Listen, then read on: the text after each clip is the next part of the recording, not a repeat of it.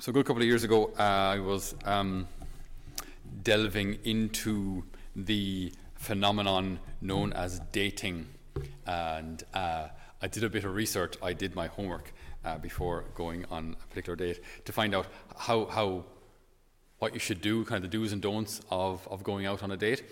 And there was one little tip which this guy gave, which I thought was really, really, really good. He said, when you go to a, a restaurant, okay, you pick pick uh, a nice seat, a, ni- a, nice table somewhere where it's not too distracting, right? So you don't want to have the, the, the table near the kitchen entrance because there's too much traffic.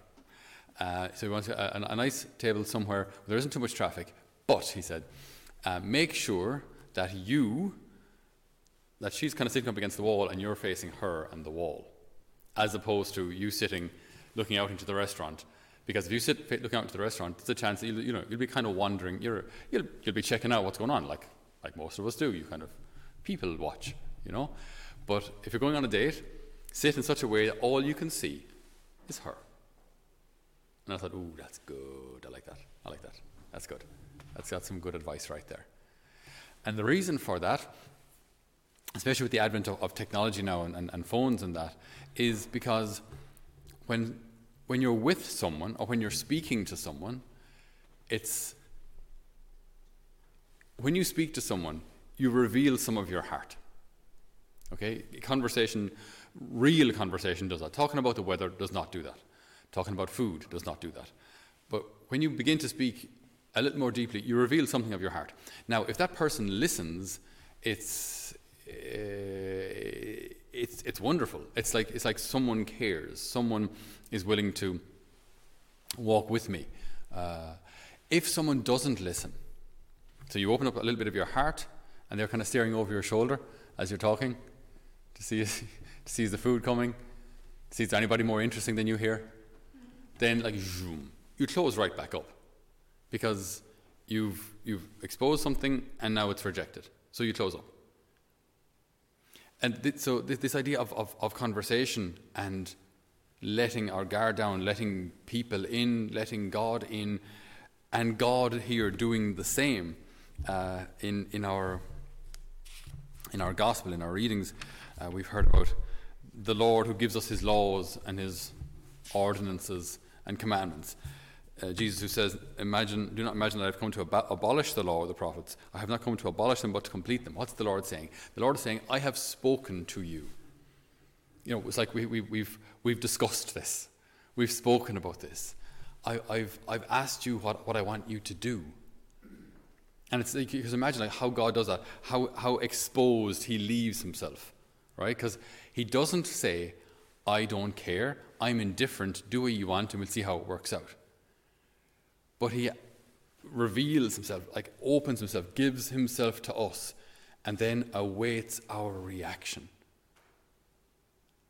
You know, it's, it's, he, he leaves himself somewhat defenseless. Even like as regards the Holy Communion, we can mistreat it. We could drop it, half purify the chalices and just throw them back in the sacristy. You know, we, we, we could mistreat God. So he lets his guard down, he lets us in, and then allows himself allows himself to be wounded. And that's just, I guess, when, when, we see what the Lord does, we're always called to imitate Him. Christians isn't just a name we have because we're followers of Christ. We're supposed to be like Christ. We're supposed to be Christ like in our actions, in our behavior.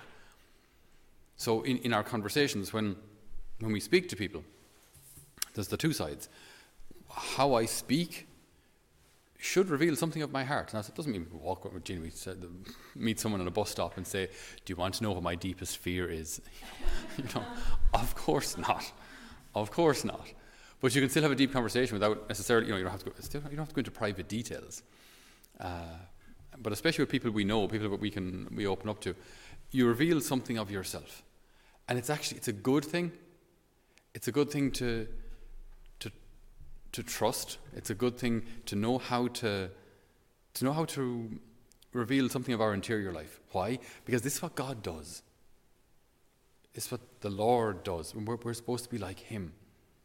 You know how how to trust people with, with a limited amount of, of our heart. That you don't give your whole heart to your future husband or wife, maybe.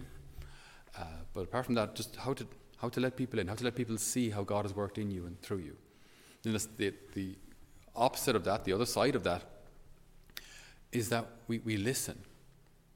That we know how, how to listen to someone in a way that makes them feel heard. It's not, it's, it's not an acoustic thing. It's that by even the way, by the way we've listened, they see that, that, that like our, our, our hearts are oriented towards them. That basically, they see that by the way we listen, we care. And it's, it, it's, it's just such a, a, an interesting dynamic to see how this is how it works in human relationships, and this is also how it works with God. Um, you might have heard this, this passage from the diary of St. Faustina,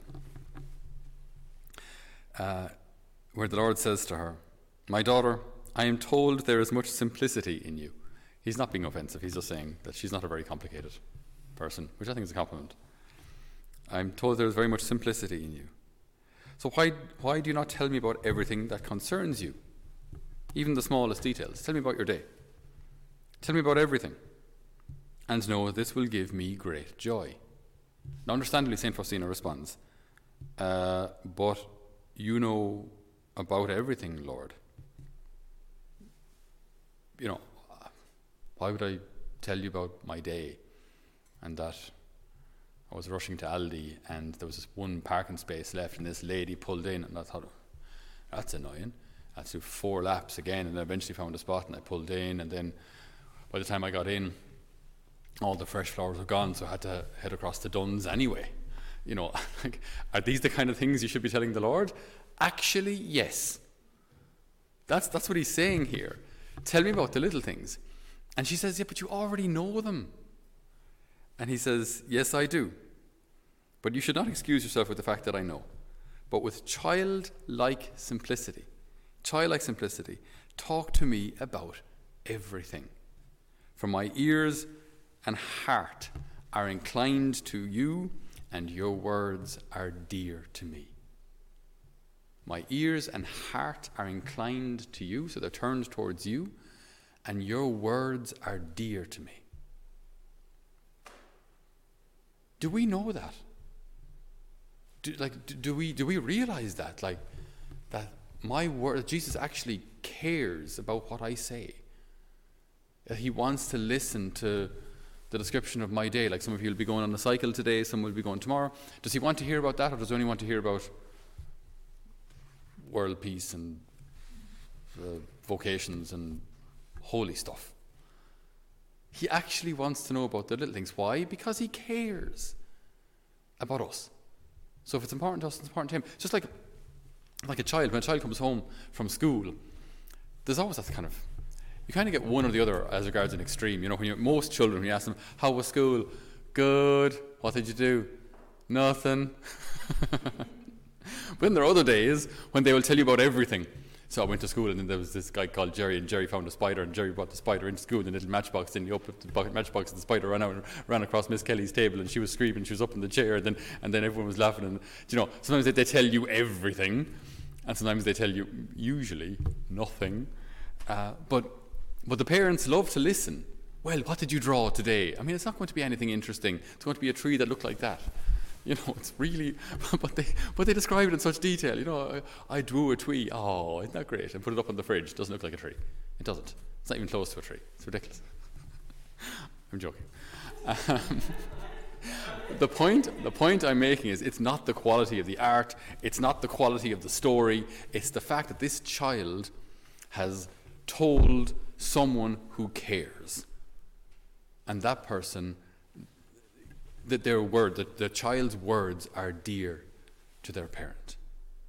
The Lord's words, mm, the Lord's words should be dear to us. Our words are dear to Him. I think this can really, this can, should really uh, edify or change our, our, our, our prayer lives because it's not so starchy or formal. It's much more uh, personal and real and, if you will, kind of ordinary that I walk on a daily basis with the Lord. And uh, I've often marveled at certain people who, who, do this, like, and as they're driving around, they're saying, Lord, c- could I get a parking space? Or, you know, and, and it's, I just, I, I love seeing that, like that kind of daily relation, the daily walk with the Lord.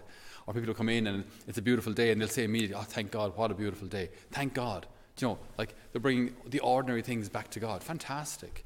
You know, you, you get a good meal or a cold drink of water on a hot day, whatever it is. And just so grateful to God.